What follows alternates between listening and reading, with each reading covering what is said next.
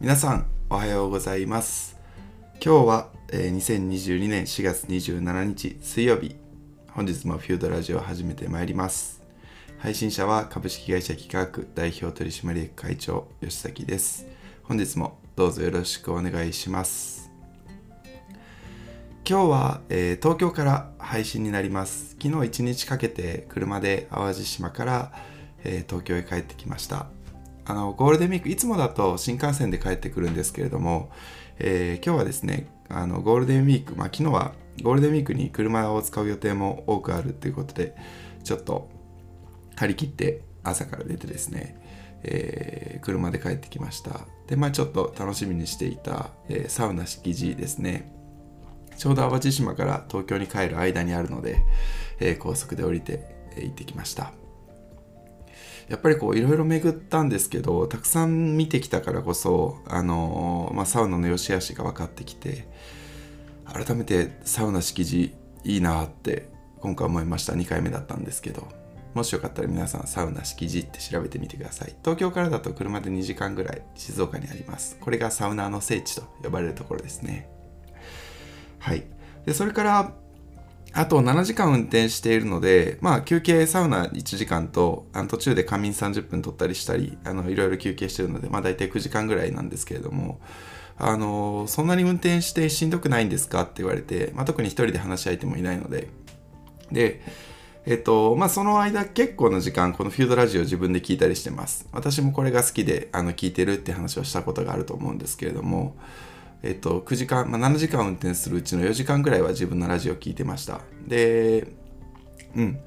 で、えっと、まあ、あとはちょっと眠くなったら音楽聴いたりとかいう感じだったんですけれども、あのーと私が最近乗ってる車が自動運転が搭載されていてレベル2なんですけれどもなんであのハンドルは軽く握ってないといけないんですけどアクセルすべて自動のハンドルも基本自動。でまあ何かいざという時のために、え人間が待機しているっていう状態ですね。一応その人間が主体にはなってるんですけれども。でそのレベル2ですので、まあ、高速道路はもうほぼあのまあ、ちゃんと前は見ていたりするんですけれども、まあ、かなりこう注意力は、えー浅くても。大丈夫な感じがしますね。ちょっとたまにね、横から割り込みの車が来たりするときだけ、おっとと思って、あのブレーキをかけたりするんですけれども、そのぐらいですね、昨日もそういうのが、まあ、ちょっと無茶な運転してくる人が周りにどれだけいるか次第なんですけど、まあ、7時間走って1回あっただけでしたね。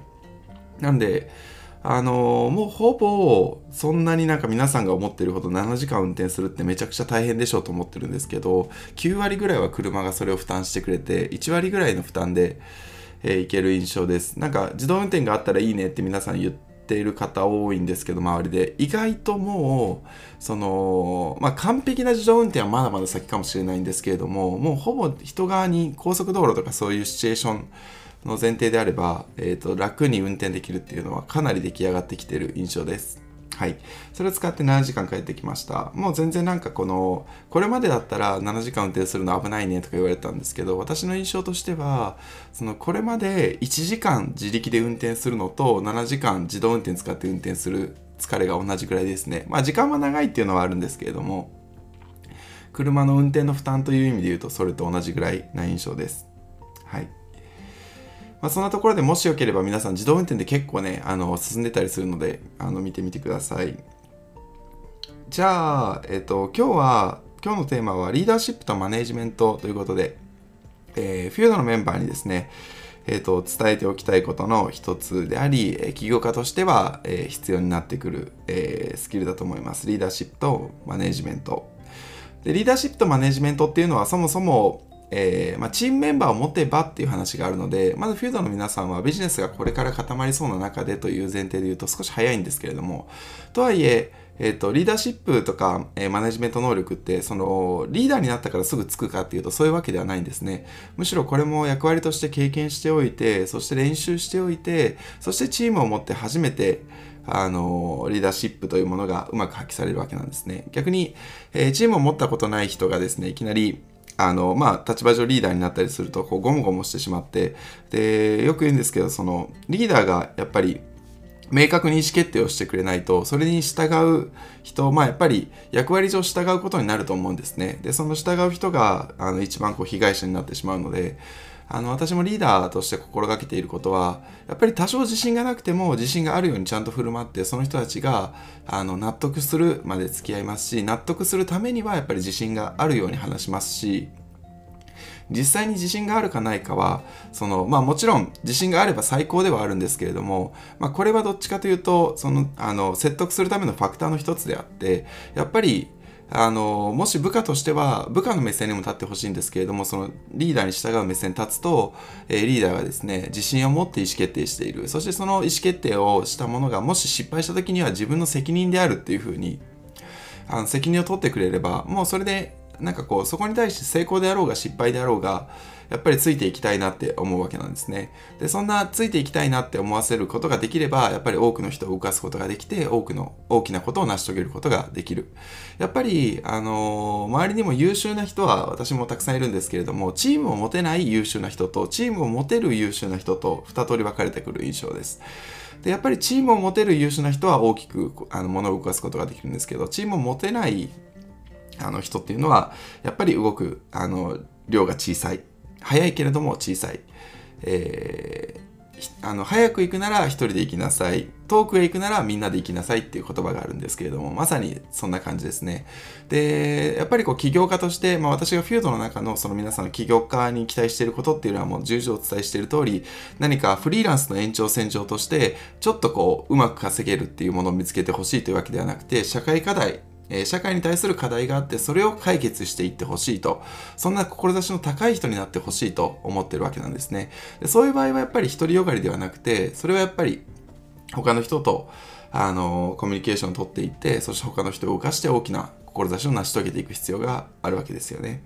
そう考えるとやっぱりこのリーダーシップっていうのがすごく重要になってくるわけですね。で逆にこのリーダーシップがないとそこをつなぎ止めることができない。はい。じゃあ今日はですね、そんなリーダーシップとマネージメント、えー、皆さんどうでしょう？これをつけなきゃとか、これをつけたいなっていう気持ちになっていただけたら嬉しいんですけれども。まず、えっ、ー、ともう教科書的に言っちゃうと、リーダーシップとマネジメントっていうのは、それぞれあの相互補完するものです。えーと、なんでリーダーシップが、えーと、リーダーシップによって影響できる領域とそれをそこの領域で、え、取りきれないチームメンバーの状態に取りきれないものを、え、マネジメントによって保管するという感じですね。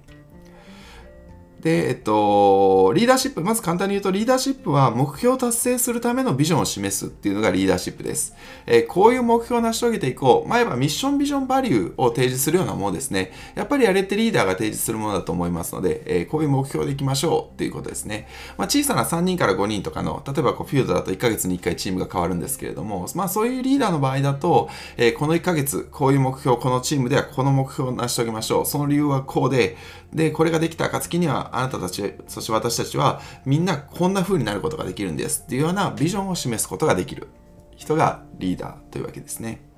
リーダーシップ。それがリーダーシップを発揮するっていう言葉です。はい。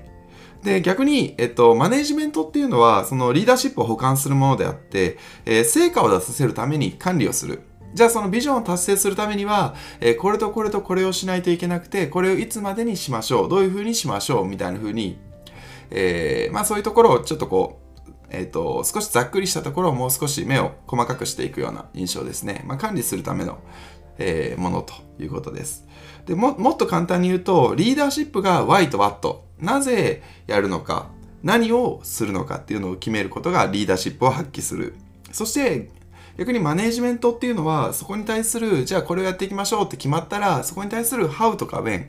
えー、どうやってやりましょうとかいつまでにやりましょうみたいな How と When を提示するのがマネジメントだというふうに考えると分かりやすいと思います。リーダーシップとマネジメント。でこの中で一応そのリーダーって言われる人とかマネージャーって言われる人はえっ、ー、とまあ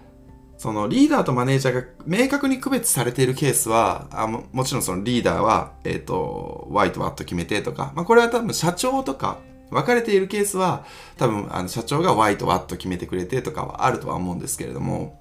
なんか、あの、多くのケースは多分その事業部のマネージャーとか、そういう風になると思うので、えっ、ー、と、そのマネージャーって言われる人がリーダーシップとマネジメントとおそらく両方、あのー、担当しないといけないんですね。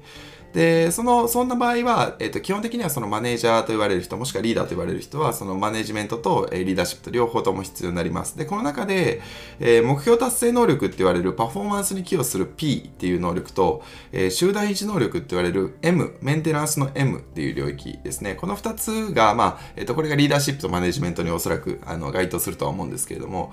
あの、この2つの能力が必要だ。ただし、その、パフォーマンスですね、ビジョンが強い人は大文字の P で、ビジョンが少し弱めの人は小文字の P で、みたいな PM 理論っていうのがあって、その中で4段階ですね、えっ、ー、と、ビジョンとメンテナンス両方強めの P と M 大文字タイプとか、で、そういう人によって、どういうふうに、あなたは、えっ、ー、と、リーダーシップを発揮していくといいよとか、どういうふうにマネジメントしていくといいよっていうような、あの、方法がありますので、皆さんもちょっと PM 理論っていうのを見ていただくと、その、まあ、リーダーシップっていう言い方は一つ簡単なんですけど、ビジョンを示すって言い方は簡単なんですけど、とはいえやっぱりそのそれぞれのキャラクターとか個性に合わせて、マネジメントの方法、リーダーシップの発揮の仕方っていうのは変わってくるので、あのそこはですね、まあ、まずは4段階の構造に分けて自分の適切に、えー、適正に合った PM 理論の中の、えー、自分自身の方法を見つけていってほしいなと思います。あの、無理にキャラを作る必要はないんですね。なんですが、まあ、やっぱりリーダーシップっていうのは一つだけ言えるのは役割であるっていうところで、その役割を全うするその偉いとかそういう話とかではなくて、役割である。役割である以上、その役目を果たすために何をすべきかっていうのを考えるわけなんですね。だからこそさっき最初にお伝えしたリーダーである以上多少自信がなくても、えー、みんなが納得して楽しんでもらえるように、えー、説得力があるようにこう自信を持って話すとかそういうことが必要。これはなぜなら役割であるから。役割っていうのはあのそれこそ演劇と一緒で演じるってことですね。時には演じる必要もあるというわけです。ね、皆さんドラマとか見てもらって俳優の人がそれぞれの役に合わせて演じていてだからこそドラマに没頭できるじゃないですか。これってチームでも全く一緒なんですよね。そのチームのリーダーがちゃんとチームのリーダーとして役割を演じてくれるからこそ仕事に没頭できるんですよ。ね。なんで、なんかその、自分の感情と役割を紐付けちゃう人って多いんですけれども、やっぱりそうじゃなくて、あの、自分の役割は自分の役割だと認識して、多少不安でもそれを押し殺して演じる。そして、えー、それが、えー、そのチームメンバーの目標、ビジョンの達成に寄与するっていうわけですね。なんで、必要に応じて、あの、個性に合わせて、その変に演じる必要はないんですけれども、あの、やっぱりチームリーダーとして、チームメンバーのことを考えて、時には演じる必要もあるということを覚えておいてください。特に私は社長をしていた時はやっぱりあの不安なことを顔に出さないとかはめちゃくちゃ気を使ってました。結構いっぱいあるんですよ。後ろ側でごたごたしてることがあるんですけれども。その社長が不安な顔をしてしまうととか飲み会でちょっとや社長がいつもは元気なのにこうシュンとしてるとやっぱり周りは気づくんですよね。で気づくと周りもちょっとその日楽しくなくなっちゃうんですよね。でやっぱり影響力の大きい人ほどあの、周りにもそういういい影響も悪い影響も両方とも与えちゃうんですよ。だからこそ、でもそれって、その社長がシュンと落ち込んでいても、その、例えばこう、チームで決起会とかしていて、そのみんながシュンってしちゃったら決起会の意味がなくなっちゃうじゃないですか。とか、みんなでご飯を行って、ご飯に行って楽しんでワイワイしてるのが、そのワイワイが減ってしまうのが一番もったいないじゃないですか。だったら、やっぱりその場は多少、あの本当は怖いなと思っても、えー、押し殺してその場をみんなが楽しめるように、えー、演じるわけですよね。はい。で、まあやっぱり弱音っていうのは、その、今度はそのメンバーに、えー、部下に入ってもあまり意味がないので、っていうことで弱音を吐かないっていうのも気をつけてました。あの、仲間、同期とかですね、えっ、ー、と、その起業家としての同期であったりとか、起業家の先輩に結構弱音を吐いて、あの、そこはちょっと面倒見てもらっていました。なんで、あのうん、やっぱりこう、部下としても、その弱音を吐かれても、まあ確かに頼ってもらえるっていう嬉しさはあるとは思うので、頼る必要性はあるとは思うんですけど、弱音っていうのは、なんかこう上司から言われても、ああ、なんか、ああ、そうなんすね、みたいな、大変っすね、ぐらいしか言えなくて、なんか、その説得力を失う失う理由の一つになったりするので、そういった意味ではあまりおすすめではないですね。はい、そういったところで、えっと、なるべく信頼してもらえる、まあ、その真実をベースにですね、もちろんそのパフォーマンス、真実をベースに自分のことを信頼してもらう。で、その信頼をしてもらうと、やっぱり影響力が出てくる。で、影響力が出てくると、いろんな人を動かすことができる。で、いろんな人を、えっと、リーダーとして、えー、役割を全うするときには、やっぱり時には自分の感情を押し殺してでも役割を全うする、役割を演じるっていうことが必要なんですね。はい。ということで、えー、ぜひですね、リーダーになった方はですね、あの、役目ですね、役割ですので、あの、このあたり、えー、まあ、自分も大切にしながら、えー、チームのメンバーに合わせて、えー、必要な役割を演じてみてください。じゃあ、えっと、そのリーダーですね、あの、リーダーに必要な、え、行動なんですけれども、どういうことがリーダーに必要かっていうのをちょっと紹介していきたいと思います。というのも、えっと、今日リーダーシップとマネジメントを紹介したのは、もう4月終わるんですけれども、そのフィールドのメンバーでですね、えっと、あの、現在こうチーム分けをして、えー、3から4人1チームで皆さん取り組んでいただいてるんですね。で、あの、一番最初の1ヶ月、月に1回チーム変えましょうって話をしていて、最初の1ヶ月っていうのは、あの、事前予習の結果で、えっ、と、事前予習をちゃんとやってきてる人と、えっ、と、そうでない人とで、えっ、と、分けました。で、これはやっぱり3ヶ月間、えー、みんな時間としては平等にあった中で、やっぱりやってくる人とやってこない人がいたので、これは、あの、ちゃんとやってくる人同士で、最初1ヶ月、あの、過ごしてもらわないと、えー、こっちもモチベーション下がっちゃうよねって話があったので、えー、そういった意味で、えっ、と、最初はですね、チームの構成は、あの単純にその、事前予習をやってきている人同士で固めるっていうふうにしてました。で、まあ、それをベースにですね、ただ、えっ、と、これから1ヶ月、あの、まあ、その事前予習をちゃんとやってきてる人にこうメンタリングをしてもらったりとか、で、それをメンターとして私が今度メンタリングしてご飯連れてっていろんな話をしたりとか。して楽しい1ヶ月を過ごしたんですけれども、今度はですね、やっぱり一緒に過ごしていく中で、あのー、やっぱりこの人の周りに人って集まってくるなっていう人が多少見えてきました。で、それはやっぱり進捗がいいから集まってきてるわけじゃなくて、その人が醸し出す雰囲気とか、その人が、あの、こんなことやったら面白いよって言ってる求心力とか、やっぱりそういうものが出てきている。もちろんそれは真実としての貢献度をベースにかなり説得力を持たせてるんですけれども、とはいえやっぱりそこから出てくるその人の雰囲気とかリーダーシップであったりとか、そういうのが出てきて、ある一部の人間にやっぱり人は集まりがちだなっていうのを生活していて思いました。はい。で、えっと、こういう人と一緒にチーム組みたい。この人のもとでチーム、この人がチームリーダーのもとで、あの、やりたいっていう人が多分出てくると思うので、あの、そういった意味で5月からはですね、この起業家としてすごく大切なリーダーシップとマネジメント、この練習をしていただくために、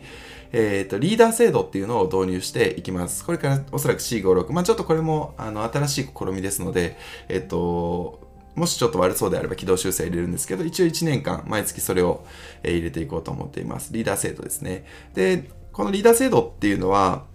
あのえっ、ー、と、月の終わりにですね、えー、リーダーに立候補したい人っていう人で、えっ、ー、と、リーダーをやりたい人、まあ、この意思決定なので、単純にその、えー、実践多戦、えー、問わないんですけれども、まあ、基本実践なんですけれども、えっ、と、やっぱりやりたい人がリーダーやらないといけなくて、その貢献度がすごい高いけれども、私はちょっと今、ビジネス個人で作っていきたくて、忙しいからリーダーなんてやってられないっていうシチュエーションもあるじゃないですか。まあ、そんなこと言ってたら、多分、あのまあ、そんなこと言ってる人は、なんかこう、一人のビジネスも大変だって言ってる人は、その後結局起業家としてどうしていくんだって話になるので、私はあんまりそういう意見好きではないんですけれども、まあ、そういう場合もあるじゃないですか。でも、それってやっぱり意思決定っていうのは自分自身でできるっていうのがやっぱり大切なので、えー、そういうリーダーをしたいと思うのも意思決定。で、しないっていうのも意思決定だと思うので、これはもう自由です。で、その、リーダーをですね、月の終わりに、え、次の月のリーダーになりたい人っていうことで立候補してもらいます。で、その立候補してもらった人の中から、えー、と、まあ、同じ投票して、投票して、えー、選挙ですね、えー、リーダーを、まあ、今回で言うと4人選抜する、選出するというわけですね。で、その時の、えー、投票の仕組みがまさに、えーと、ウェイティッドボーティングですね。あの、貢献度に応じて、え、投票権の量が変わってきて、なんで、あの、貢献度が多い人が投票した人がリーダーとしては、え、当選しやすいし、当然その自分にも投票することができるので、え、リーダーにえ立候補して自分に貢献度の高い人が自分に投票するとリーダーとしては当選しやすくなるってわけですね。なんであの貢献度が高い人がリーダーにはなってほしいなとは思ってるんですけれどもその時に自分がリーダーをしないっていう選択もあるのでそういう意味では自分がリーダーになるっていう選択をした上で、えーリーダーを、リーダーの座を勝ち取っていただければ嬉しいなと思います。で、そのリーダーがそれぞれ、どの、その後にリーダーが4人決まって、そのチームでですね、えーどのリーダーのもとで、え1ヶ月過ごしたいですかっていうのをアンケートを取って、そして、えっ、と、貢献度の高い順番から希望のチームに入ることができるというわけですね。まあ、このあたりは、あの、受験の時の研究室選びみたいな、大学院ってそんな感じで、あの、テストの点数で第一期志望の研究室とか入っていけるんですけれども、まあ、そんな感じで研究室選びみたいな感じですね。なんで月に1回まずは、えーリーダーを立候補してもらって、リーダーになりたい人立候補して、そしてリーダーの、えー選挙を行う。そしてその後ですね、えーと、どのリーダーのもとに入りたいかという、ほのそのリーダー以外の人でチームを決定して、そしてまた1ヶ月過ごしていくというわけですね。なので、まずそのリーダーになりたい人は、その1ヶ月私の元で過ごすとどうなれますよとか、1ヶ月私のチームはこういうビジョンを追っていきますよとか、そういうことを強いメッセージを出すことが重要なわけですね。だからこそ、あそこの人の、この人がリーダーだったら私、あの、投票したい。それからこの人がリーダーだったらその人の元で1ヶ月過ごしたい。っていうふうに思わせることができる。というかまあそれを達成するあのちゃんとそういうふうに思ってもらえてかつそれを達成するところまでリーダーシップを発揮してそしてマネジメントをすることができる。でこれはですねあの、まあ、あの単純にこうチームメンバーとしても、まあ、そういう、えっといいと思うリーダーとも一緒に過ごせるっていうもちろんメリットがあるんですけどやっぱり一番メリットが大きいのはリーダーになれる人ですね。あのこういうえっと、私企業私が起業家育成をもしする中で、まあ、その時間をしっかり取るっていうのを絶対やりたいと思ったんですけどその中でもう一つ思ったのはその起業に近い疑似体験を、えー絶対に入れたいと思ってたんですね。より起業に近い話を入れたい。でその中の一つは意思決定ですね。あの100%意思決定権をちゃんと受講生に持たせるっていうのを思ってました。でないとやっぱり私が全て決めてしまうとそれは、えー起業家としての本当の学びではなくてどっちかというと起業風の学びなのでやっぱりそれが違うわけなんですよね。起業家として学ぶならば意思決定は全て起業家がしないといけない。でそれからもう一つ起業家になりたいならば多くの人を動かすことができる経験をしないといけない。でそんな中ででも個々で起業家として活動しているとやっぱり、まあ、一人一人が動いていくのでやっぱりそれはあんまりこう体験することができないでその後チームを持って全然そのリーダーシップとかマネジメントの練習をしてないのであのもうチームを崩壊させちゃうんですよね特に起業家なんて一匹狼なのであの、その後入ってくる人のそのパフォーマンスの悪さとか耐えられないと思います。で私もそれでチームを結構、あの、ぐちゃぐちゃにしてしまったので、そういう後悔もあって、この1年間があるので、まあ、合計今からだと11回チームリーダーがこう変わるタイミングがあるので、ぜひチームリーダーになって、そのリーダーになるっていう経験をしてみてください。まあ、勝ち取ってみてください。で、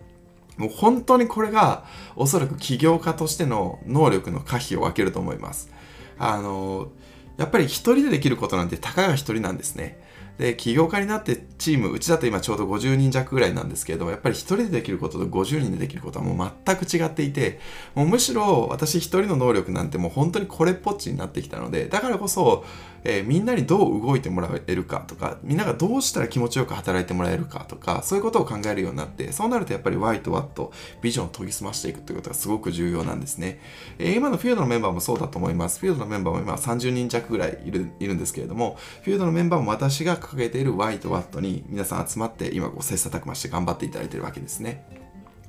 だからこそこのリーダーっていうもののその器の大きさであったりとかどうすれば人に動いてもらえるのかっていうのを知った上でビジネスを作っていってチームを作っていくこの重要性をぜひ知ってほしいですやっぱりそのこれはすでに前にもお伝えしてるんですけれどもその一匹狼がゆえに、えっと自分だけができれば成立するビジネスとみんなで作っていかないといけないビジネスの違いが分からなかったりすることもあるんですけれどもえー起業っていうのはやっぱりチーム戦ですので他の人がどう動くのかっていうことを知っておけば知っておくほどそしてそれをうまく自分の思った方向に動いていただけるようにコントロールしていければいけるほど、えー大きなことを成し遂げることができるわけなんですね。はい、そういった意味で、えっと、5月からこのリーダーシップ制度っていうのをリーダーリーダー制度っていうのを導入してえ皆さんにはこのリーダーシップとマネジメントっていうものを実際に、えー、それぞれのチームで、え、リーダーにですねあの動いてもらいます。これは起業家にとって非常に重要な素質であるっていうのも皆さんお分かりいただけたと思うのでぜひ立候補してみてください。で立候補していただいてそこから投票、えー、選挙というわけですね。はい、その時には貢献度っていうものが有利になってきますので、だからこそフィールドの中で貢献しておけばほどいいサービスが受けられる。まあ言えば、今回はリーダーになれれば最高なんですね。だってリーダーになるっていう経験ってなかなかできないので、そんな貴重な経験をできる。もういいことも悪いこともたくさんあるんですよ。でも、いいことも悪いこともやっぱ経験しておかないと、やっぱり、これまで話してきたように経験してないと分かんないんですよね。ど、どれだけ言われても。なんで、そういう経験ができる機会を勝ち取るっていうのはめちゃくちゃ重要なことなので、そういった意味で、あのフィールドのメンバー、限られた人たち、あの人数なんですけれども、そのいいサービスをえ質のいいサービスを受けられるっていうの中の一つにリーダーということを経験できるっていう、え権利をですね、入れていきたいと思ってます。じゃあそのリーダーになった人はどんなことを行動する必要があるのかっていうのを、えー、まあ、これはちょっと教科書的なんですけれども、えっと、リーダーに必要な行動ってどんなことがあるのかなっていうのをちょっと調べて、私の中でも思ったこともありますし、調べて、えこういうことをリーダーするといいよっていう話があったので、ちょっとこれを整理してお伝えします。まず一つ目は、えー、簡単なんですけど、明確なビジョンを持ち、グループに提示する。えー、この1ヶ月はこれをやっていきますっていうのを熱量高く、これをこれを、なぜならあなたたちがこうなれるから、そしたらそのその結果こういう風になれるからっていうのを、ちゃんと明確なビジョンを持って1ヶ月こう過ごす。なぜならこうっていうので、えー、それを示して、そしてみんなに納得してもらって、全員これでいこうっていう風に合意形成をしてまとめることができる。はい。で、その中には、もちろんその、多少やっぱり個人としてのビジョンの違いというか方向性の違いも多少の揺らぎがあるんですけど、それをその解釈の余地の大きさで、えー、ある程度同じ方向、ある程度同じ方向であれば、それが全部同じ、みんな同じ方向向いてるんだっていうことを、その中の折衷案であったりとか、一番いい方向性を見つけて、えー、合意形成をしていく。これがすごく重要です。あの、企画のミッションでも、あるべき教育のっていう話で、から始まるんですけど、あるべき教育っていう言葉って、あの、なんとなくわかるようで、これって大崎くんに、社長の大崎くんと一緒に決めたんですけれども、あの、あのミッションが変わる前からこのあるべき教育っていう言葉を使っていたんですがあるべき教育っていうのって分かるようで実はよく分からなかったりとか企画のメンバーにもあるべき教育って何って聞くと結構バラバラなんですよみんな。でそれってバラバラでいいの？って話があるんですが逆にその解釈の余地を持たせていることがすごく重要でじゃないともうなんかガチって固めてしまうとそんな組織で働くことができる人って本当に10人いるかいないかとかになっちゃうんですよ。でもこれから1000人を狙っていきたいのでやっぱり多くの人にとって共感してもらえるようなものでないといけない。そしてそれが方向性を指し示している必要がある。ただしそれが、あのー、範囲が狭すぎてしまうと人が少なくなりすぎてしまうっていうので、その絶妙なバランスを取らないといけないですね。でそういう意味では、あるべき教育とは企画のメンバーにとって何ですかっていうとみんな言葉は違うんですけどでもやっぱり教育を変えていきたい教育をより良くしていきたい教育を再定義していきたいこういう思いが一緒なのでそこで結局同じ方向を向くんですねなんでそういう意味ではビジョン、まあミッションの話にも、あの、ミッションビジョンなので、あれなんですけど、まあ、あの、時間が短いので、えっと、1ヶ月のチームはビジョンだけでいいと思いますが、そういった意味ではビジョンもやっぱり個人のビジョンとチームのビジョンっていうのを、やっぱりこう、うまくえー、方向性をすり合わせるために、えー、解釈の余地を持たせる。そしてそれが狭ければ狭いほど、より強い、えー、パフォーマンスを発揮すると思います。たかがだか3人から4人だったらもう狭くていいと思います。1000人になっていくとちょっと広く取っておかないといけないというわけですね。はい。なんでリーダーに必要な行動1つ目、明確なビジョンを持ちグループに提示してください。そしてグループのメンバーを納得させて熱狂させて、このチームで頑張っていきたいっていうふうに思わせることができれば、それはすごくいいリーダーシップです。そして、え2つ目ですね、えっ、ー、と、チームメンバーの行動をですね、管理したり指導したりしてください。え、これはマネジメントに近いと思いますが、はい。やっぱり、えっ、ー、と、適切に How と When ですね、えどうしていくか、えいつやるかっていうのはやっぱりあのリーダーがですね提示してあげる方がいいですでこの時にどこまで管理するかっていう話もあるんですけれども、えっと、これはそのメンバーの性質に合わせたらいいと思います例えば、えっと、フィールドのメンバーは今生活していてもらってわかると思うんですけども、私はフィールドのメンバーのことを、えっと、まあ、マネジメントはしてるんですが、ほぼ、あのー、何も管理することがないと思います。吉崎さん何管理されてるって言われたらほとんど皆さんないって言うと思うんですけど、ただし、えっと、私がすり合わせたのはそのミッション、ビジョンであったりとかバリューですね。どういうふうにしていくとそのフィールドらしいかっていうことを定義して、そういった意味では、あのー、なんかしてはいけないことというか、そのフィールドらしくないっていうのを定義した、フィールドらしいを定義するということは、フィールドらしくないってことも大体わかるということで、で、そういった意味で実はこれって行動を管理してるんですよ。すごく緩い。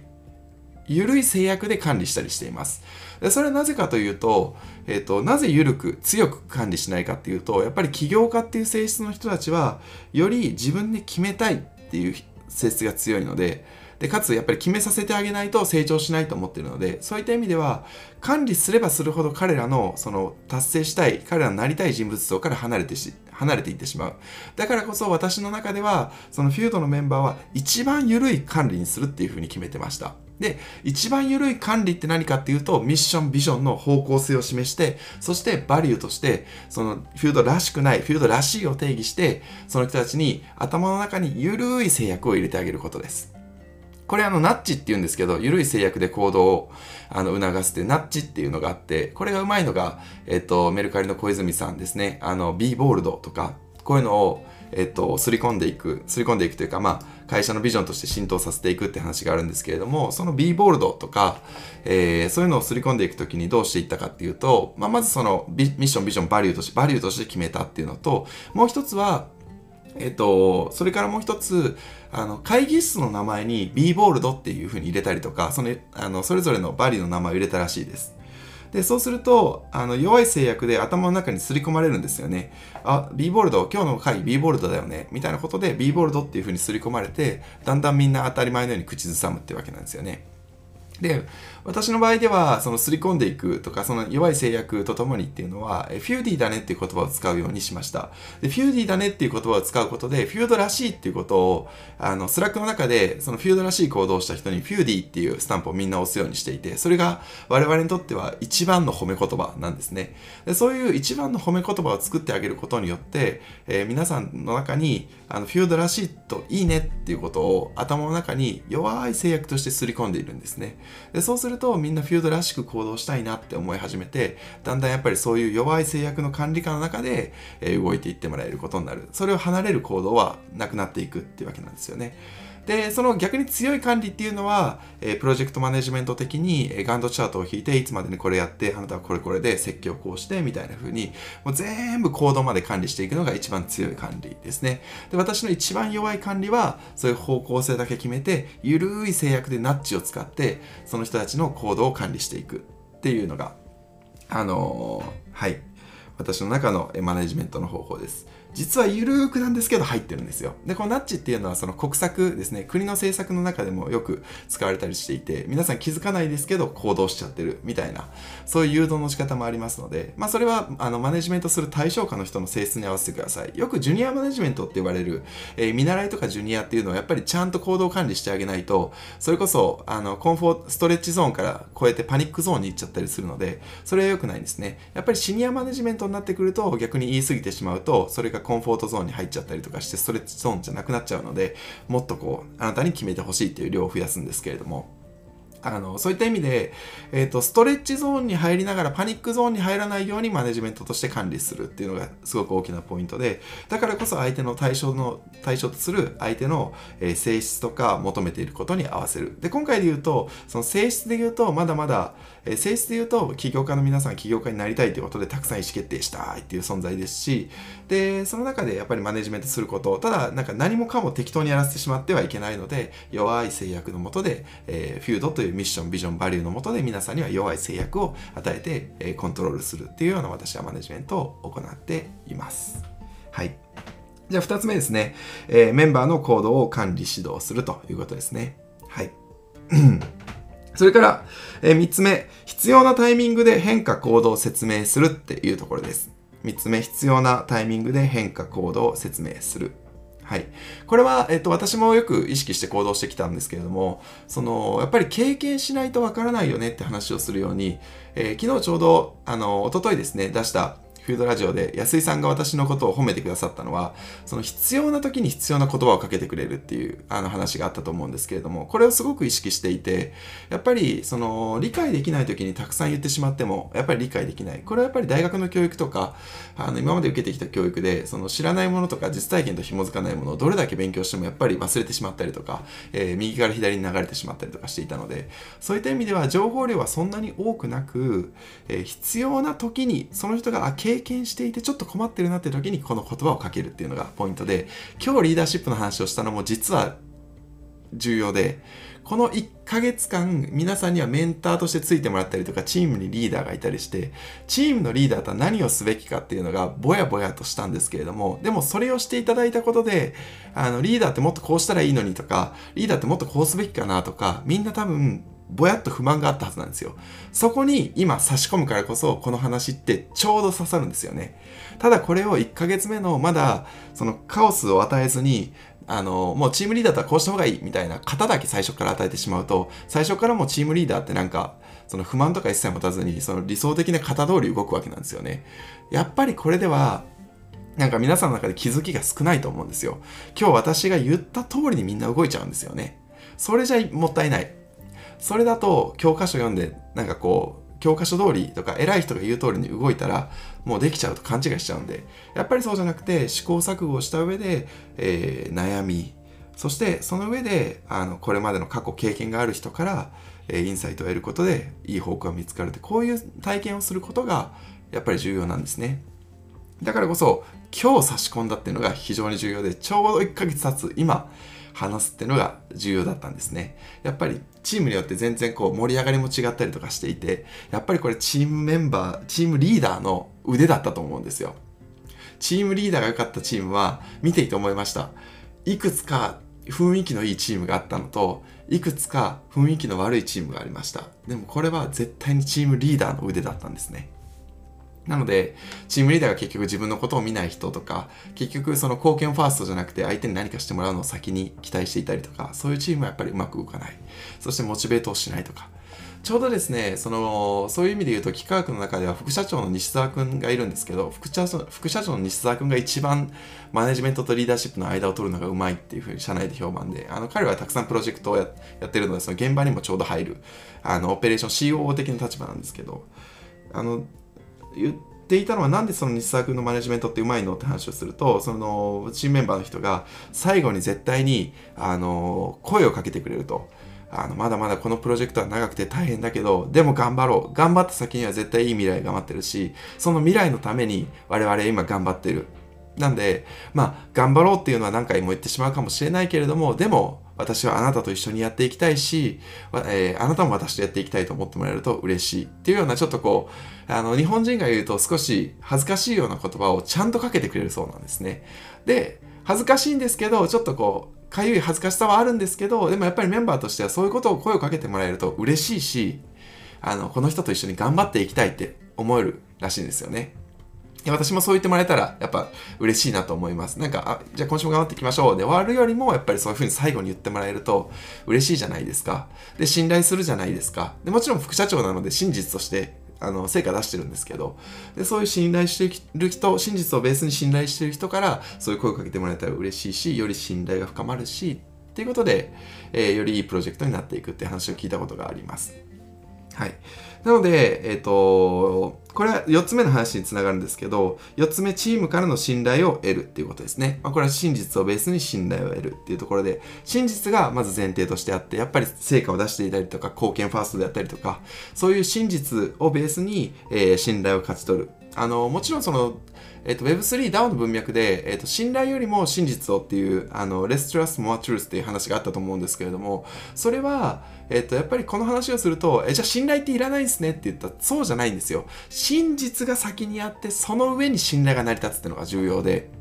なんで、あの、実際真実はないけど信頼だけがある人いるじゃないですか。全然この人成果出してないのに気に入られるだけで信頼、あの、勝ち取ってそれでうまくいってる。なんで真実がないのに信頼があるっていう状態がダメなわけで、あのこの話をしてその真実だけ追い求めてもう人との信頼関係とかいらないっていう人がいるんですけどそうじゃなくてまずは真実があってちゃんと貢献しましょう成果を出しましょうその上でさらに大きく人を動かしていくためには真実をベースにやっぱり真実があるとその信頼につながりやすいっていうのもありますし真実をベースに信頼を勝ち取っていきましょうそうすると誰も不満を持たないし努力の方向性も間違えないってわけですねなのでえーと、そういう意味ではチームからの信頼を勝ち取る信頼を得るっていうところですね。これはやっぱりこう真実をベースにこの人は頑張ってるとかそういうまあ貢献度っていうベースで数値で見ることができるっていうのはもちろんそうですし、まあ、だからこそチームリーダーになるためにはその投票を投票でいろんな人から投票してもらわないといけないしかもその貢献度の高い人から投票してもらわないといけないっていうことはやっぱり自分自身も貢献度が高い必要があるっていうことでそれがやっぱり真実をベースに信頼を勝ち取るっていうことですね。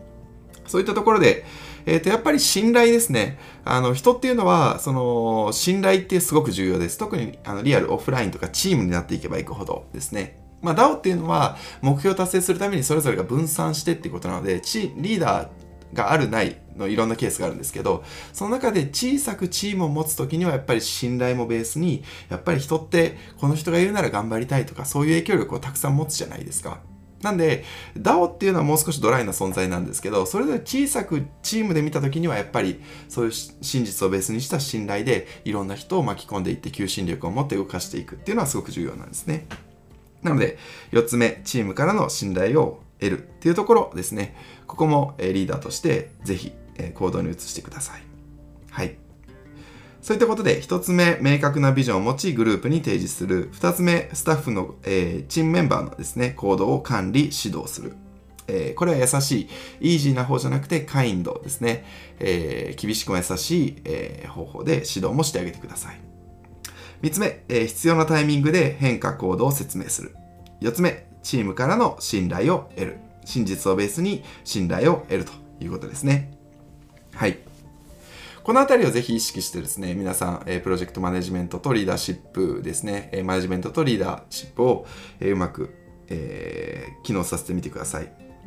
で、あの、私がこう、プロジェクトマネジメントするときに、えっ、ー、と、意識していたのは、その自分のレベル、自分だったらっていうレベルと、えっ、ー、と、それは、あの、目標達成するんだったらっていうレベルが乖離してることがあるんですね。えっと、やっぱりこう、自分自身がレベルが高ければ高いほど、特にジュニアの人に対して思うのは、自分だったらもっとここまでやるなっていうレベルは、やっぱりめっちゃ理想が高いんですけど、そのプロジェクト達成のためだったら、もうちょっとレベルは低くてもいいなっていうところが、あの、2つ線があると思うんですね。で、その、いい上司とか人を本当にうまく育ててあげられる上司とかリーダーってどっちなんだろうって思った時に自分の基準を満たしていなくてもプロジェクト達成の基準を満たしていればそれ以降は全部いいねってちゃんと言ってあげられる人が私はいいリーダーだなと思ってます。で私は昔そう昔の反省なんですけれどもあの私は自分の美学っていうのがすごく強くあってその自分の美学に満たないとダメだダメだダメだって言ってその人を結構追い込んじゃってたんですよね。なんですけど、プロジェクト達成という視点で見ると、全然自分の美学よりも低いレベルで OK なことが多いので、なんか、プロジェクト達成はできてるのに、あの、ダメだって言われ続けるのってめっちゃかわいそうだなと思って、しかも、その、マネジメント対象下の人って、当然そんなリーダーのレベルなんて超えられるわけないんですよね。もともと経験者なので。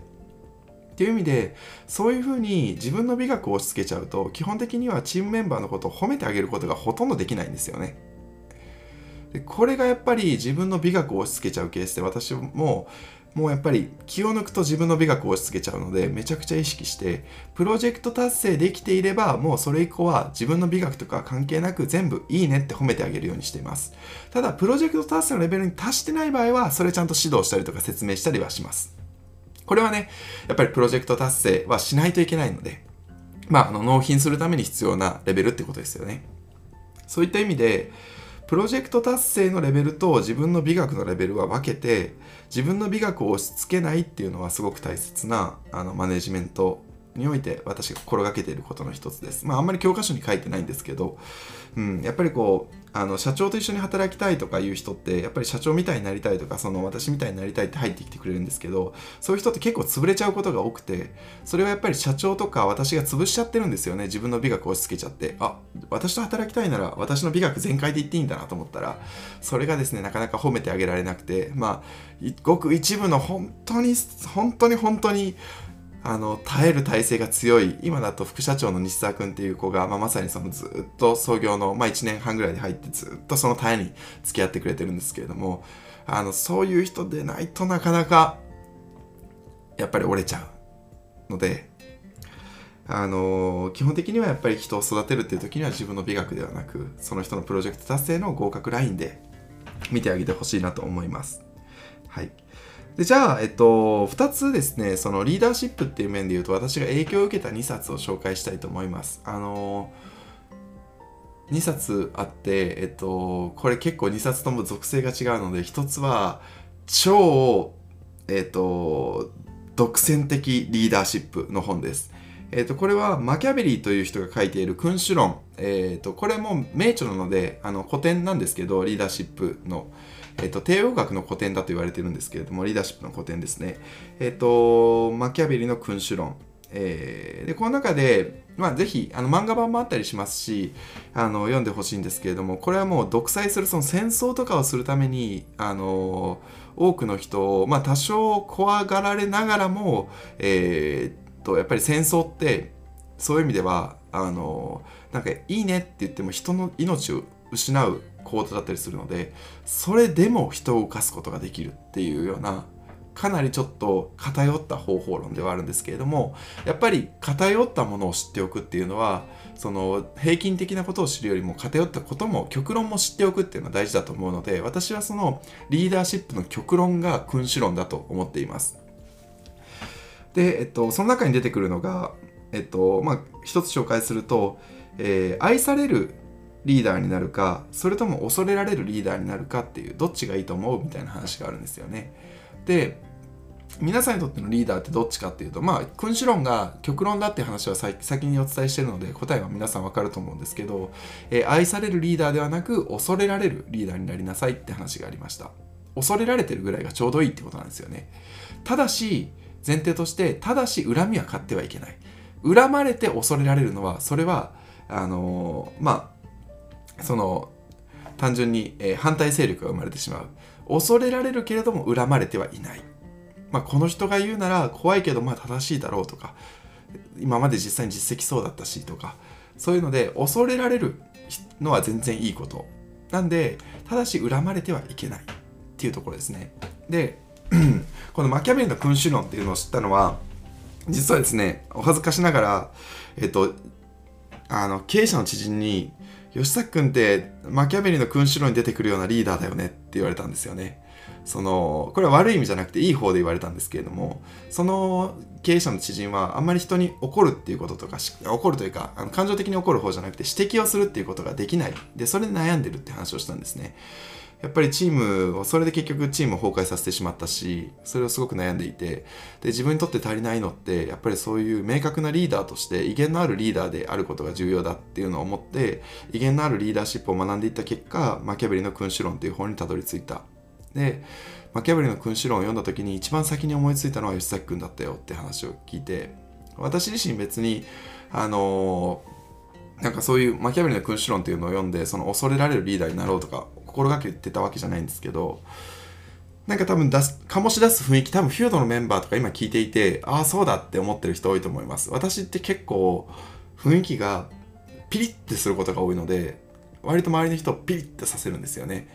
でも多分私のことをめっちゃ嫌いって思う人はいないと思うんですよ。そんなにこうやっぱり人としてもうまく接したりしてるので。まあ嫌いって思ったらごめんなさい。あの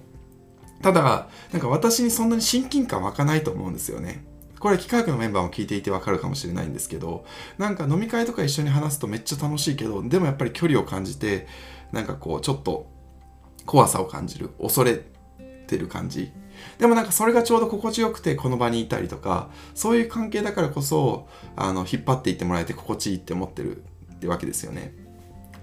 でなんか心がけてたわけじゃないんですけれどもあの私は前の会社の社長室にいたっていう話もしたと思いますがやっぱり帝王学ってどういうものなんだろうと思った時にその社長の振る舞いがやっぱりそんな感じだったんですよね。あのすごく人に好かれてすごく人たらしなんですけれどもやっぱり経営会議であったりとかそういうところで締めるところはちゃんと締めるっていうので、えー、これは京都大学の時のあの加納先生も結構これに近かったですあのパフォーマンスに関してはめっちゃ厳しくて締めるところはバチッと締める。ただ、えーと、懇親会とかあの食事の場だとめちゃくちゃ優しくて人としてはすごく大好きなんですよね。なんで恐れてるんですけど恨んではないリーダーの人にこれまでたくさんたくさんというか、まあ、数少ない私が影響を受けた、えー、2人なんですけれども、この2人がまさに同じタイプだったんですよね。なんで私にとってのリーダーシップっていうのは、えー、締めるところは締める。けれども、恨まれないように、えー、人として接するところは人として接する。みたいなことを割と強弱つけるっていうのが自分の中で自然になっていて、私のその、教団の時の研究室の、えっ、ー、と、その優秀だなと思う人たちもみんな同じタイプだと思います。なんで、マキャベリの君主論の中に出てくるリーダーっていうのは、まさに、まあ、私たちが通ってきた道なんだなと思って私たちもとあのやっぱり受けてきた指導にあの近しいものをやっぱり演じるというかそういう方向になっていくので私たちは結構ですねこのマッキャベリの君主論、えー、愛されるより恐れられろただし恨みを買ってはいけないっていうような方向性でリーダーシップを取っていったりします。これはですね、えーと、このリーダーシップの取り方はあのうまく活用すれば多分1000人とかのレベルもいけると思います。やっぱり小さくも小さくも有効に動きますし1000人とか大きくても有効に働くタイプだと思います。なんですが、あのー、これは個性というか、あの、これまでのその皆さんのキャラクターもあるので、えー、かつ、これは、君主論っていうのは、その全員そうなった方がいい。っていう話ではないっていうふうに社内で言ったんですよね。やっぱりこうやってカリスマ性の反動として、えー、と裏返しとしてはチームのリーダーがその幾何学の中のマネージャーが全員こういう方向性になったらいいかっていうとそうじゃなくてこれは崩壊するだからトップ1人だけはそうであってはいいけれどもあってもいいけれどもそれ以外の人はあんまり君主論っていうのは賛否両論あって君主論の方法でリーダーシップを取るのは社内のメンバー全員には適用しない方がいいっていう話をこの間ちょうどえーと、経営メンバーでご飯食べた時にしました。なので、えっ、と、フィードに参加する人は起業家になろうとしているので、えー、マキャベルの君主論的なアプローチっていうのは意外と有効かもしれないので、一つ極論として知っておいてください。ただ、幾何学のメンバーでこれを聞いてる人は、そんなにあの個性に合わないんだったら、マキャベルの君主論的にピリッと、えー、させたリーダーシップを取るよりは、もう少し、えー、しっかりとですね、あのマネジメント重視であったりとか、えー、PM 理論のですね、えー、P 弱めの M 強めとかでもいいと思いますので、この辺りはそれぞれ個性に合わせていってください。はい。あともう一つですね、じゃあそのマキャベリの君主論の真逆に当たるんですけれども、今度はもう少し優しく、えー、本当に人の、人に寄り添った方の人の動かし方ですね、リーダーシップの取り方っていうのは、デール・カーネギー先生の、えー、人を動かすという本があります。え、これは名著ですので、人を動かす。これはまあ、読んでおいて、まず損はないなという本で、私も、えー、っと、あんまり本そんなにたくさん読んでないんですけど、紹介するうちの一冊ですね。えっと、まあ、デル・カーネギー先生のその人を動かす時にはどうしていくべきかっていうのが、まさにテクニックと体験談と、えー、とあって、これはですね、その情報発信するときに誰にでも言えることをあなただけの言葉でっていう話をしたと思うんですけれども、これは、えっと、デル・カーネギー先生のその人を動かすっていう本の中に書かれているルールっていうのは、そんなに多くなくて、かつその目次だけで見ちゃうと1分とかで読めちゃうようなものなんですけれども、でしかも誰にでも言えることなんですよ。ただそれをデール・カーネギー先生のその、体験談、この人がこういうふうに変わっていったっていう体験談と共に書かれているので説得力がすごくあるんですよ。なんで、そういう意味では、デール・カーネギー先生のその人をかすって本も読んでほしいですし、その中の書いてあることも知ってほしいんですけど、プラスアルファで、その情報発信のあのフレームワークとして、デール・カーネギー先生の人を犯すっていう本はめちゃくちゃうまいので、ぜひ皆さん、そういった視点でも読んでほしい一冊だったりします。誰にでも言える言葉を、そのデール・カーネギー先生だけの言葉でうまく伝えている一冊です。はい。ということで、えーとまあえーと、マキャベリの君主論のかなり偏った方と、えー、寄り添った方の、えーまあ、ちょっと突き放した方と寄り添った方の、えー、2つですね、えー、マキャベリの君主論それからデイル・カーネギー先生の、えー、人を動かすこの2つをですね、えー、リーダーシップの入り口として紹介したいと思います。もちろんいろんな本がありますので、ぜひ皆さんいろいろ読んでいただきたいんですけど、もし、えー、何か読んでみたい、あの数を絞ってほしいというならばこの2冊を私はお勧めします。えー、それぞれ漫画版とかもあったりするので、なんかこういうのって全部読むから素晴らしいってわけじゃないので、えー、そういう意味では漫画までまず軽く読むっていうのも全然おすすめです。はい。じゃあ今日はですね、リーダーシップとマネジメント、えー、まさにフィードのメンバーがですね、今からリーダーシップっていうのが求められてくる中、そしてそれを模擬体験、疑似体験できる場をこれから用意する中で、えー、皆さんには伝えておきたいことでした。はい。では、えっ、ー、と、今日はですね、今日もポッドキャストの質問を受け付けていきたいと思います。えー、そうですね、えっ、と、じゃあ今日は、えっ、と、ラジオネーム島民なのに実質島民でない人さんからいただいた質問です。えー、件名ですね。吉崎さんの小中高生時代のエピソードを伺いたいです。えー、率直に吉崎さんのことをもっと知りたいと思ったからです。起業家としての話はもちろん違った一面の吉崎さんを知ることで会話が活発になるのではないかと思いましたということでありがとうございます、えー、興味を持っていただけたのはすごく嬉しいですえっと、そうですね。あの、いろんな側面があると思うんですけれども、えっと、まあ、エッジの立ったところを紹介しますね。あの、結構グロッキーな話もあるので、あの、心して聞いていただきたいんですけれども。えっと、小学校の時ですね、あの、もともと生まれは兵庫県の姫路市っていうところなので、淡路島のすぐそこに住んでいました。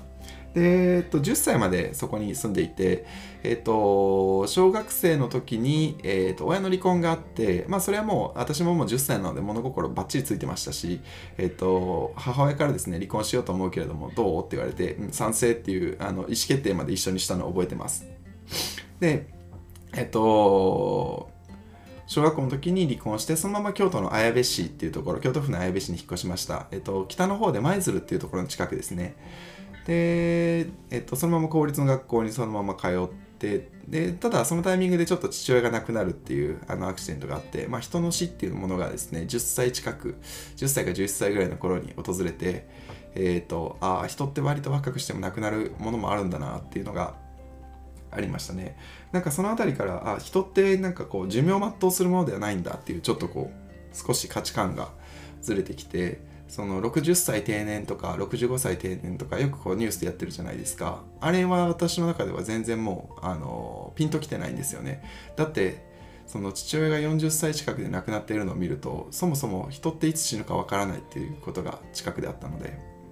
なのでなんか私はその辺りから少し人生のレールからずれ始めたんじゃないかなと思います。でそのいいとか悪いとか置いておいてその価値観っていうものがあの全員が考えることが絶対的ではないっていうのがその辺りから揺らぎ始めました。で中学校は普通にえっ、ー、と普通に過ごしました。えっ、ー、と野球部キャプテンでえっ、ー、と生徒会長じゃなくて副会長とかそんな感じでしたね。まあまあ小さい学校で、えっと、小学校1学年17人で全学年100人いかないぐらい。100人ぐらいですかね。中学校も、えっと、2つの学校が合併して1学年30人、えー、全学年100人とか。めっちゃちっちゃい学校だったので、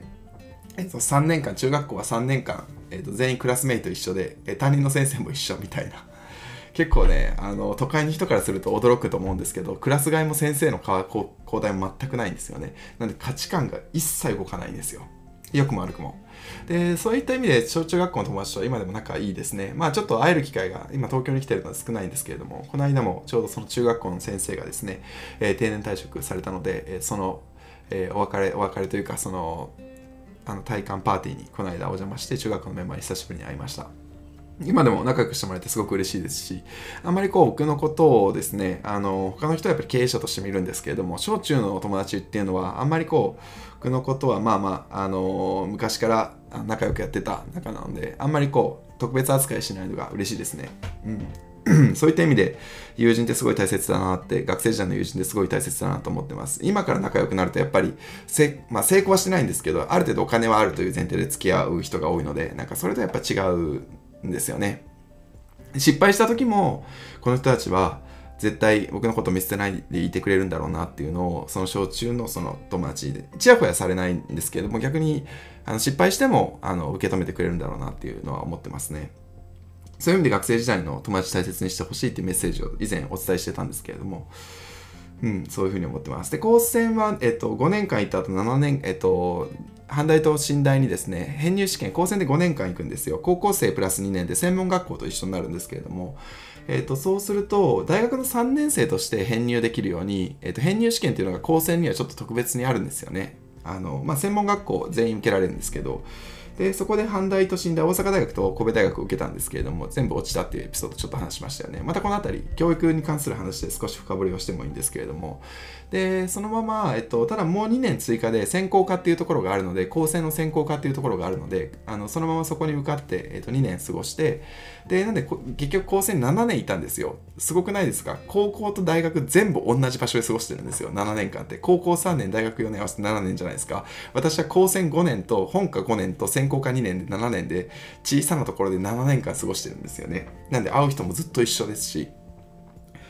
なんかそういうすごい狭いコミュニティで生きてきたんですよね。なんで価値観が全然変わらなかったりとかしていて。でそこであのまあ2年さすがに最後終わりなのでえっ、ー、と最後はですね、えーと、奈良先端技術科学技術大学大学院大学ナイストって言われるところと、えー、京都大学と2つ受けて、えー、2つとも受かって、えー、第一志望の京都大学。でその第一志望の研究室にも置かれたので、えー、そっちに行ったという感じです。あの高専時代はえっ、ー、とガソリンスタンドでずっとバイトしてました。結構驚かれるんですけど、私は7年ガソリンスタンドでずっとバイトしてました。あの勉強したくて高専に行ったわけじゃなくて、まあ、あのものづくりが好きで工業系でで工業高校と高専で2つあってその中であの単純に自分のいける学力でいうと高専の方がレベルが高いので、えー、レベルの高い人とあの学びたいっていうので高専受けて受かってただ別に勉強したくて行ったわけじゃないのでずっとバンドしてましたね。えっと軽音部に入りたくて高専に入ったっていうのも一つモチベーションとしてあったんですよ。あの軽音部ってあんまり大学あの学校高校とかってないと思うんですけど高専は軽音部の部室があってで部活としてあったので軽音部に入りたくて軽,、まあ、軽音サークルなんですけど軽音サークルに入りました。えっ、ー、と最初組んだのは東京事変のバンドでしたね。僕ベースやってたんですけれどもとか、えあとはエルレガーデンとかえー、マキシマ最後はマキシマム・ザ・ホルモンのバンド組んでましたね、えー、すごい大好きで結構ね荒れたのが好きだったりするので、えー、楽しかったですね。でもうプロになりたいなと思って高専入ってからもずっとプロになる僕自身はもうあのミュージシャンとして生きていくんだと思って勘違いしてたんですけれどもやっぱりあの全然こうえーと、自分たちで作った曲でライブをしても人が集まらなかったりとかそういうのを見たりとかあのバンドメンバーが卒業していったりとかするのを見てああ自分はプロになれないんだなって思って、まあ、そこからは勉強に切り替えてえー、専攻科2年では勉強化して勉強ちゃんとして兄弟に入りました。それまでほとんど勉強することもなかったのでいつもテストっていうのはゲームだと思ってました。なんかこうあのー、テスト勉強をギリギリまでしないでえっ、ー、と例えばその日が4教科テストがあるとするとえっ、と4科目4教科テストがあるとすると1科目2時間までしか勉強しないって決めてたんですよ自分の中で。でえっ、と徹夜で勉強するんですけどその直前に。で、えっと、テスト前に2時間寝たいのでそのテストのあの始まる2時間前は寝る。えー、っとなんで9時からテストが始まるなら7時から9時直前まで寝る。だからえっと、かつ1科目2時間ずつ勉強したいのでそうなると7時から、えっと、4科目で8時間でこれを減らしていくと,、えっと午前午後11時から勉強し始めるとえー、もう8時間しかない。で 2, 2時間4教科勉強するみたいな。っていうふうになんかあのー、結構ねみんなその不安でみんな勉強しちゃうじゃないですか。で2週間前とかみんな勉強するんですけど僕はなんかその不安を紛らわせるために勉強するっていうのはかっこ悪いなとなんか当時かっこつけてたんですけど思ってて。僕はもう2時間しか勉強しないっていうのを声高らかに宣言していて。なんで僕はあの午後11時まで絶対に手をつけないしノートも開かないっていうのを宣言してそっから2科目あの1科目2時間ずつ勉強してあとは何点取れるかゲームですよね。そこで効率よくもう死ぬほど頭をフル回転させて2時間しかないのでもう超大変なんですけど。でもそれでずっと学年2位でしたね。1位にはなれなかったですね。1位はやっぱり継続してちゃんと勉強してる人だったので勝てなかったんですけどあのそれで平均点いつも95点ぐらいでしたね。で1位の人は96点ぐらいで1点一応足らなかったんですけれども。なんでテストの平均点はいつも95点ぐらいあのテストの全部の平均点95点ぐらいでした高専の時は。なのでなんかこう勉強がゲームとして得意テストに向き合ったりとかそういうちょっとゲーム設定をして自分を追い込むとかそういうのが得意なんだなとかあのー、なんかやらないって決めてやらないのもあの、ありなんだなっていうのを当時から思ってました。あの、私からこうお話しするときに、なんかそれっていらないんじゃないの？とか、それってただスキル磨いて不安紛らわしてるだけなんじゃないの？って話って結構すると思うんですけど、それって高専時代に、その周りの人で不安を紛らわせるためにテスト勉強してる人がいたんですよ。で、なんかそういうのは、あの結局成果出ないんだったらやめた方がいいって思ってたタイプだったので、というかそういうのをちょっと見下してたって言い方が、まあ、本当は正しいんですけれども、僕は2時間しか勉強してないのに学年で2位を取っているっていう自信があるし1位になれてないので一番かっこ悪いんですけどなんかそれ以上勉強したのにこうやって成果出てない人はやっぱり違うって思っていてなんでやっぱりギュッとパフォーマンスをあの短い時間で高いパフォーマンスを出す。これがすごい私の中の美学だったんですよね。でただやっぱりこういう勉強の仕方をしてるとあのテスト的になんで短期記憶がすごいあの向上してあのノートとかをその2時間何をするかっていうとそのノートとか演習問題を全部ノートに書くんで書き写すんですよ。でそうするとそのノートの中の書いたことっていうのは全部頭の中に記憶ができてそのその日ぐらいだったら短期記憶で。なんでまあ1ページ大体1科目あたり15ページぐらい書くんですけど、4科目あったら60ページぐらい。さすがにこれぐらい全部覚えられるんですよね。で、これでテストに臨む。で、それでちゃんとその、まあ、テストって別にそんなにもノート覚えてたらほとんどできる問題ばっかりなので、その高専の先生そんなにトリッキーなことややってこないので、で、それでクリアする。で、次の日にはもうスカーンと忘れて、本当に究極のアンラーニングみたいなことをしてたんですよね。次の日にはもう何を書いたかすら覚えてないぐらいの。で、次の日にもう完全に頭の中からスポーンって抜いて、えーと、次の日のテストに向かうっていうのを1週間、まあ、高専って1週間ぐらいテスト期間があるので、それで、えー、と20科目、多い時だと20科目ぐらいですね、えっ、ー、と、で点数取り続けてました。で、なんか、でも結局それがそんなことをしていてテストの点数は高かったんですけどその高専の先生から「吉崎お前はテストはできるけれども本当の理解はしていない」って言われた時に結構ギクッてしてその後にあの大阪大学と神戸大学全部落ちたんですよね。で勉強の仕方をそういう勉強の仕方しか知らなかったのであのー、なんかその長い時間勉強するっていう方法が分からなくてノート書き写して全部頭に入れるっていう方法しか勉強したことがなくてで案の定そういう勉強の仕方を半年間したんですけど頭に全然入らなくて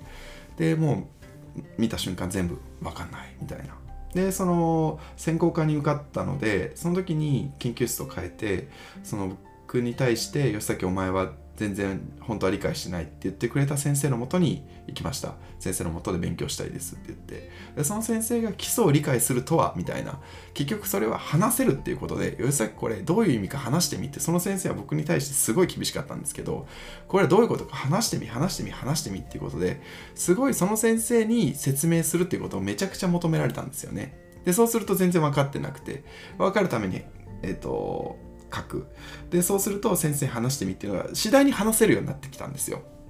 そうすると話せるってことは完全に自分の中の理解につながっていて忘れないんですよ話せることっていうのは。でそうしてくると最初は時間かかったんですけど全部話せるようになってそうすると結局基礎が身についてで京大の時もそんなに苦労することなくやっぱりあの受験乗り切れましたね。まあ京大の中の研究室でまたレベル高すぎて苦労するんですけど。なんかそんなあの勉強の仕方に対するアハ体験をくれたのは高専の時のあの川田先生っていうんですけど川田先生ですねのおかげでしたね。本当にもうめっちゃ厳しくてあの川田先生の前で一回意識失って倒れたんですけど。あのそれでも川田先生は手を緩めることなく指導してくださったのでもう本当にまあ恩師あの恩師2人いるんですけどあの燃えず高専の川田先生ともう1人京都大学の加納先生ですね。この2人は恩師ですね。なんかそういうあの教育に対する私自身のその教育に対するこう転換がありましたねその時に。はい、であと高専時代ですねあの高校3年生の時に一緒に寮で過ごしていたえっとあの高専3年生まで私寮に入っていたんですけど、えっと、1年生の時は4人部屋2年生3年生は2人部屋2人部屋で毎年あの人が変わって3年生の時に一緒に過ごしていた友達。まあこれはもちろんその一緒に部屋部屋を決めてくださいって言われるので一緒に部屋を過ごそうって言ってその人と一緒に過ごすんですけれどもその友達がすごいいい人ででなんか神様みたいな人だなと思ってました。あのー、私ノート文系の科目ずっと寝てるんですけどその人は面白い面白いってノート取ってでテスト前になったらそのノート見せてくれてで私の方が点数が良くてもう見せないって言いながらまた次もちゃんと見せてくれたりとかなんかそういうの笑いながら許してくれる友達だったんですよね。でえっと、その友達が、あのー、その1年後ですね寮でお別れをしてえっと、私はちょっと大量することになったので4年生からは実家から通ってたんですけれどもその1年後に、えっと、の春休みに急に亡くなってえっと、なんかバスケットをしてる最中に急に倒れてそのまま、まあ、心臓発作じゃないかみたいに言われてるのでもう事件性もなさそうなので調査もしてないっていうふうに聞いてるんですけれども亡くなってその時からやっぱりあなんかこうあ人ってやっぱりなんかこう父親の時から分かってたんですけど人ってやっぱり亡くなるんだとか。でその友達が私に与えた影響ってかなり大きかったのですごい利他的な人だったんですよね。でもう人のために人のために人のためにあの宗教が天理教だったんですけれどもあの人のために生きるっていう素晴らしいよって話をしていてで、まあ、私は宗教にそんなにあのどこに属するとかそういうことがないんですけれどもその利他的な人ってすごいいいなって思っていて。でなんか自分もそんなに恵まれた環境じゃないのに人ってこんな利他的になれるんだっていうのを思っていてなんかちょっと憧れてた反面まさにそういう人が早くな早くに亡くなったのでああそっかこういう人ってやっぱりあの、まあ、人ってやっぱり人生いつ終わるかわからないしそれだとやっぱ早くやらないとなみたいなことを思って当時起業っていうわけじゃないんですけれどもいつか自分はこの価値観をちゃんと早くあの伝えられるように生きていかなきゃなっていうのを思ってましたね。でなんであのその頃からまあ、起業であったりとか、なんかそういう自分の事業を持つかもな、みたいなことはうっすらとだけ思ってました。あので、あのはい。そんな感じで、えっ、ー、と、高専時代はですね、まあ、あの、勉強、その勉強の仕方っていうことに対する価値観も変わったりとか、まあ、あとはミュージシャンになりたいという、あの結局なんか、好きなことですね。あの、私は音楽が好きだったんですけど、結局得意じゃなかったので、なんで逆に憧れがあるっていう話で、その自分の職業を選ぶ時にはどうした方がいいかって話があったじゃないですか。それと一緒で、あの、私は音楽はやっぱり好きなんですけど、得意ではなかったからこそ、より好きだったんですよね。コンシューマーとして、消費者として。で逆にその教育勉強っていう面で言うとそんなにこうめっちゃ好き、まあ、好きの度合いはそんなに高くなかったんですけど、まあ、得意だったっていうのであこういう仕事をしていくべきなのかなみたいなことはちょっとその時後付けなんですけどあのそんな風に思った気がします。で、はい。まあ、そういう割とあの自分の好き得意とかを見つけられた時代だったりとかその死というものにまたさらにより深く向き合ったりとかする時期でしたね。はい。まあ、そんな感じで、あのー、濃いのか薄いのかわからないんですけれども、私にとっては、えーと、特に高専時代がですね、インパクトを与えてもらうことが大きかったです。まあ、大学院時代は、えっ、ー、と、もう、もう頭が真っ白になるぐらい全員優秀すぎて、悔しくて、もうずっと2年間、ずっとなんかもう負けたままって感じでしたね。はい。なんか私にとって国内留学は京都大学の大学院の時っていう印象ですね。まああの川田先生高専の時の川田先生のもとでやったのもあのもう毎日そのストレスでとかまあ結局意識失って倒れるんですけどなんかその2年と京都大学の時の2年その高専の時の2年は先生すごいから先生に追いつきたい先生のまあ先生に叱られないためにっていうのが強かったんですけど、えーと京都大学の2年間はどっちかというと同期とか後輩がすごすぎてもうなんか同じ年の人なのになんでこんな差が生まれるんだっていうことが悔しすぎた2年間でしたねはいなんかそんなえっと、エピソードでした。あの、取り留めもない話だったと思うんですけど、こんな感じで良ければ、えー、嬉しいです。また、ぜひですね、ご飯食べるときなど聞いてみてください。はい。では、えー、今日はですね、えっ、ー、と、フュードラジオ、リーダーシップとマネジメントというテーマでですね、これから、えー、起業家には必ず求められる能力、資質になりますので、えー、今のうちにですね、このフュードという機械を使って、えー、ぜひ皆さん、あのリーダーシップとマネジメント能力高めていってください。はい。それでは、えー、本日のフュードラジオはここまでにします。今日も聞いていただきありがとうございました。良い一日を。